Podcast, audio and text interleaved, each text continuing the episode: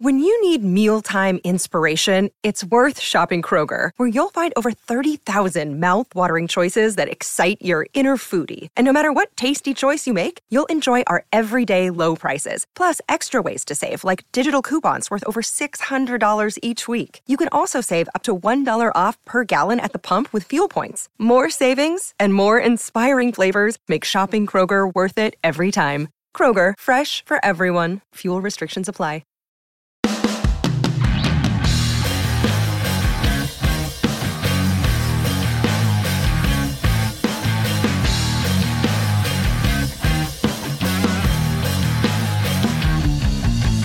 You know, I, I said in my last live cues that I didn't think the Phillies had much of a chance this World Series.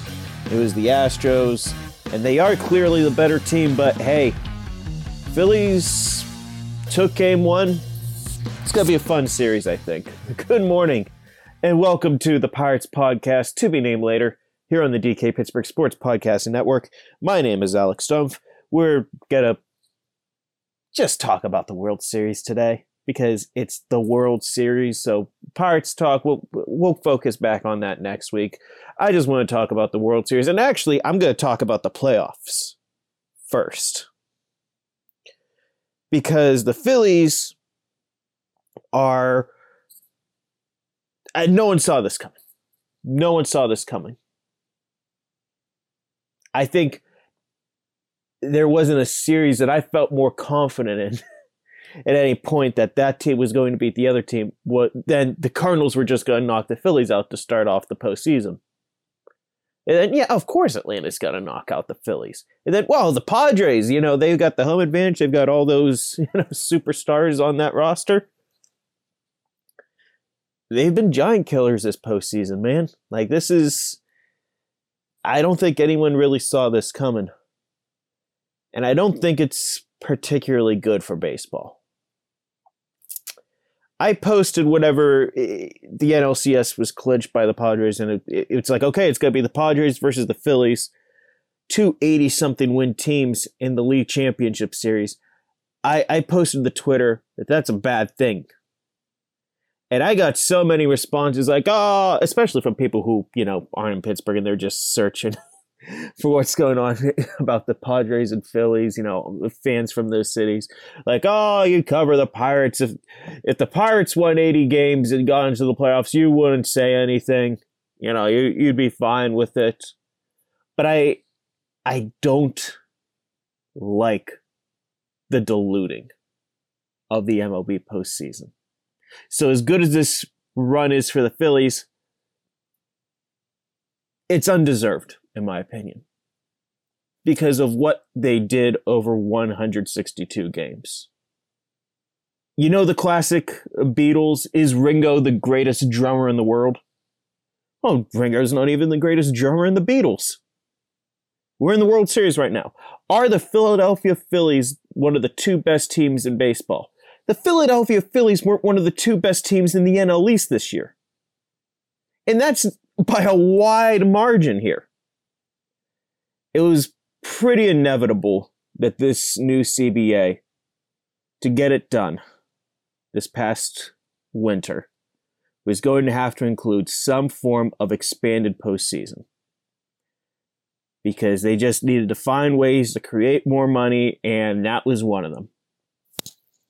And to the players' credit, they they fought against what MLB really wanted, which was 14 teams. They said, no, we'll go from 10 to 12 because we don't want you to just have all of these teams get in. Get in. Like you have to actually earn your postseason spot. And if you look at what would have happened under MLBs, every team with a winning record would have made the postseason. That's bad. That's really bad. Why do you play 162 games if you're going to let a team that wins 82 or 83 just go in anyway? Earn it. Earn your keep to get to the postseason. And the Phillies didn't do that over 162. Phillies got in more so because the Brewers just didn't get into high gear after the trade deadline. The Josh Hader trade spectacularly backfired on them And boy, oh boy, do they look like a mess at the moment. If especially if Stearns goes to the Mets, I think, I think we might have hit the tipping point almost for the for the Brewers being one of the big players in this division. I don't know if it's I, I, I I might be forecasting the downfall here a little bit, but I'm starting to wonder if, if the next competitive Brewers team comes after, you know, the next competitive Pirates team, which one comes first here? I'm overstating it because the Brewers haven't been, you know, dismantled yet, but it's not looking like a good off season for them if they're losing Stearns. That Brewers team shouldn't have been in the postseason, though. They didn't earn it even though Major League Baseball wanted it because it could have been a couple more games. And yeah, those first couple games, oh my god, that's the be- those are the best days of baseball. But but it's it's October. It shouldn't the World Series winner shouldn't be determined by who just gets hot at the right time. And that's what we've seen the last couple Actually, I'm going to take that back. We haven't really seen. I mean, we, we saw it with Atlanta last year, but Atlanta was in a down year and was clearly a playoff team. And they had been for years. And Atlanta had established themselves really as like, hey, no, we're good. We're going to end it every year. You remember what we did in the 90s and 2000s? There we go. We're doing it again. Year before that, the Dodgers. Dodgers obviously do Dodger things. 19 was probably the last like real freak World Series, which would be the the Nationals. But even then, they were a consistent competitive team. Then 18 is the Red Sox. They're always in it. 17 the Astros. Point is, the teams that make it or win the World Series. Yeah, maybe I'm I'm, I'm flip flopping on the Atlanta here, on more of like what they had done in the year sam- it's the their world series was sandwiched between years that they were they were clearly better braves teams in there and they won a world series in maybe their you know lesser years but they also went for it at the trade deadline and they went big and you know that i feel less bad about that now phillies really didn't do much of that they didn't i mean brandon marsh is okay they got a couple guys, but nothing like big. Phillies just weren't one of the they weren't one of the two best teams in their division. It's as simple as that. And here they are with the chance to be World Series champions with what is it, 86, 87 wins? That doesn't sit right with me. Like the 06 Cardinals, whenever they won like 83 games in the World Series, that that has bothered me for 16 years. I hate that. I hate that. You play 162 games to try to file out who is actually the best. I think the po- playoff, you know, structure was at its absolute peak whenever it was three division winners and one wild card. That was the ultimate. If you were at a geographical disadvantage, like how the Red Sox and Yankees, you know, in the same division, they're going to be killing each other every year. Okay, go fight for it. But we also saw the Blue Jays come out of there. We also saw the Rays come out of there. We also saw the Orioles win a division. It's it's fine. Good teams can come out of that playoff structure. And if your solution is, like Twitter brought up to me, oh, if the Pirates win 85 games and you're covering the playoff team because they're the sixth seed, that's not a solution for for a competitive balance in baseball. First of all, I would bring up that the fifth and sixth seeds were the Padres and the Phillies, two you know luxury tax teams, are damn near close to it in the in the latter case. But if your solution to add more competitive balance is we'll just expand the postseason field, and maybe one of you teams can sneak in, you know, go through that way, that's not good and it's even worse whenever the team that's doing that has the high 100 something million dollar payroll. I think the Dodgers got rooked. Nobody likes to hear that, and I don't particularly feel bad for the Dodgers, but I, I think you can still acknowledge that they were one of the better teams that we have seen in the National League in quite some time. They beat the Padres six times in the regular season. But since they didn't do it a seventh, they didn't really get a postseason. I I nobody will ever want to hear who who will speak for the Los Angeles Dodgers. Who will speak on their behalf? I will be the Lorax for them. I'm not saying that. I'm saying that if you're going to play 162, make 162 count. And this is probably going to be a really fun World Series. And the Phillies showed on Friday night that they've got a real chance of winning it. I don't think it's it's really good for the sport though if you're going to keep diluting the playoffs if those teams end up winning World Series. You play 162 for a reason. Make it count. We're going to take a break here. We'll be back here in a moment.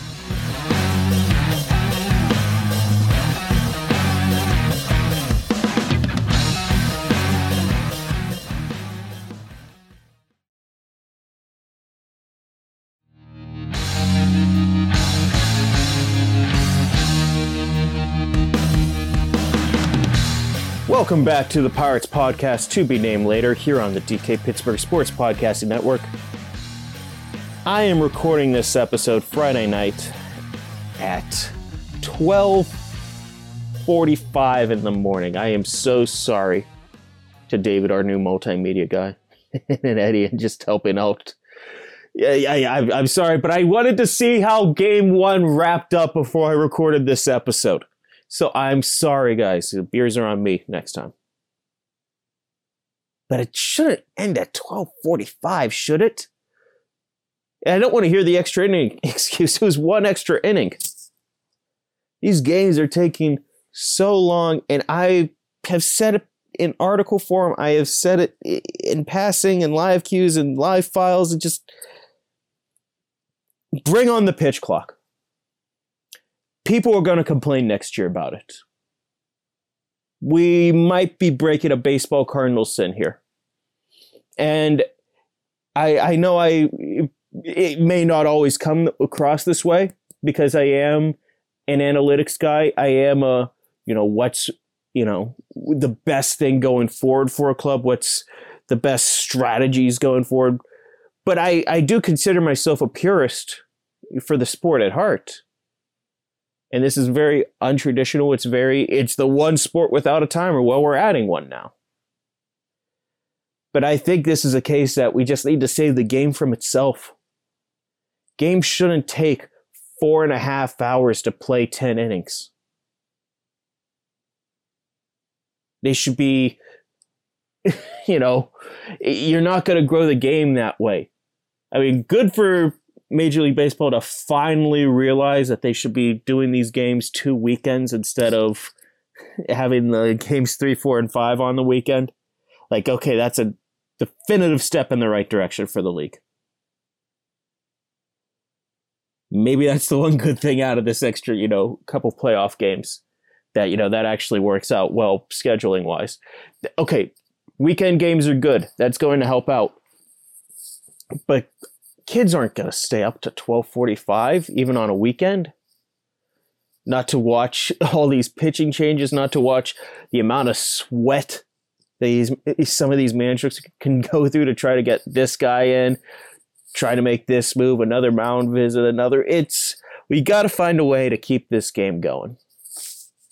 And I think the pitch clock is the first real point to that because we've had the, the committees and the rule implements uh, rules implemented to try to speed this game along to keep the game moving. But it's just been kicking dirt.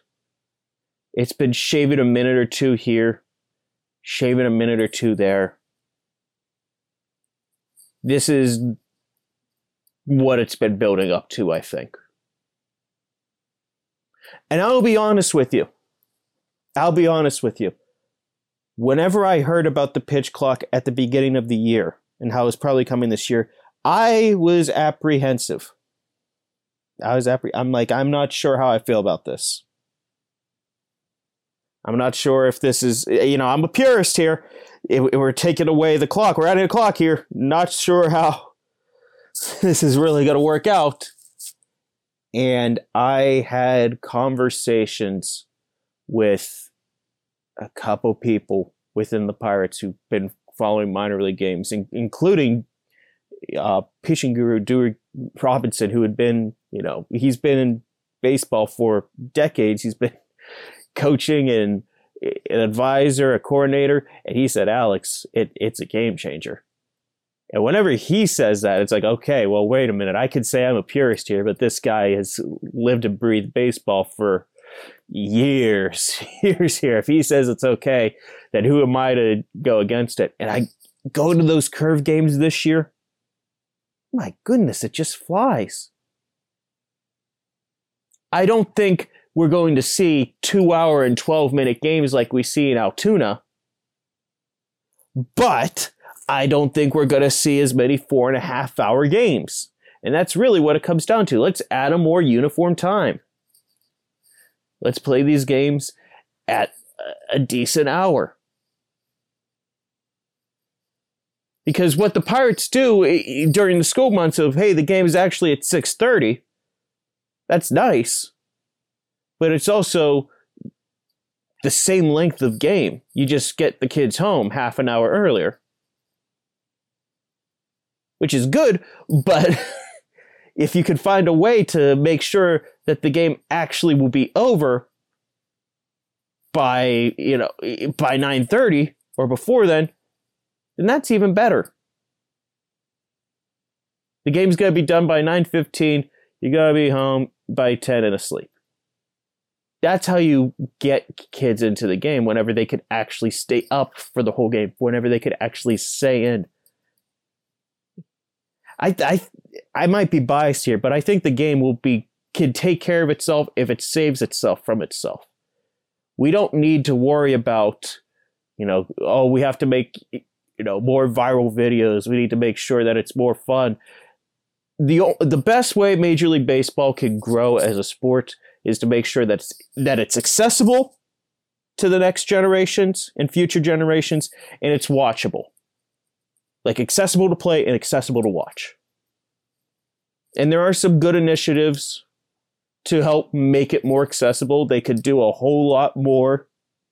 It's one of the more expensive sports to play, especially if you do travel ball, especially if you're trying to get the attention of scouts or, or colleges that does make it more difficult. But if you could do that, if you could get people playing it and you could get people watching it, the game will take care of itself. It's a beautiful game. People will figure it out. People will figure it out. And I think the pitch clock is the big step. It's what we've been waiting for, it's what we've been building towards. And look, there are going to be people who fight against it, and I get it. I get it. That's kind of why I want to just. that's why I'm trying to be so unbelievably like, hey, do not fear the Reaper. It's it's fine. It's it's not going to change the you know game forever, or in a negative way, change the game forever. If we could find a way to make these games more uniform in time, and shorter in length so i'm not recording podcasts at 12.50 in the morning because i wanted to talk about game one of the world series. And i probably should talk about actually literally game one of the world series here in this, in this third segment. Which is going to come up after a break here in a minute but you know it's let's find a way to make that game end on friday night. That's what i'm saying Okay, we're going to talk about game one here in the rest of the World Series right at the moment.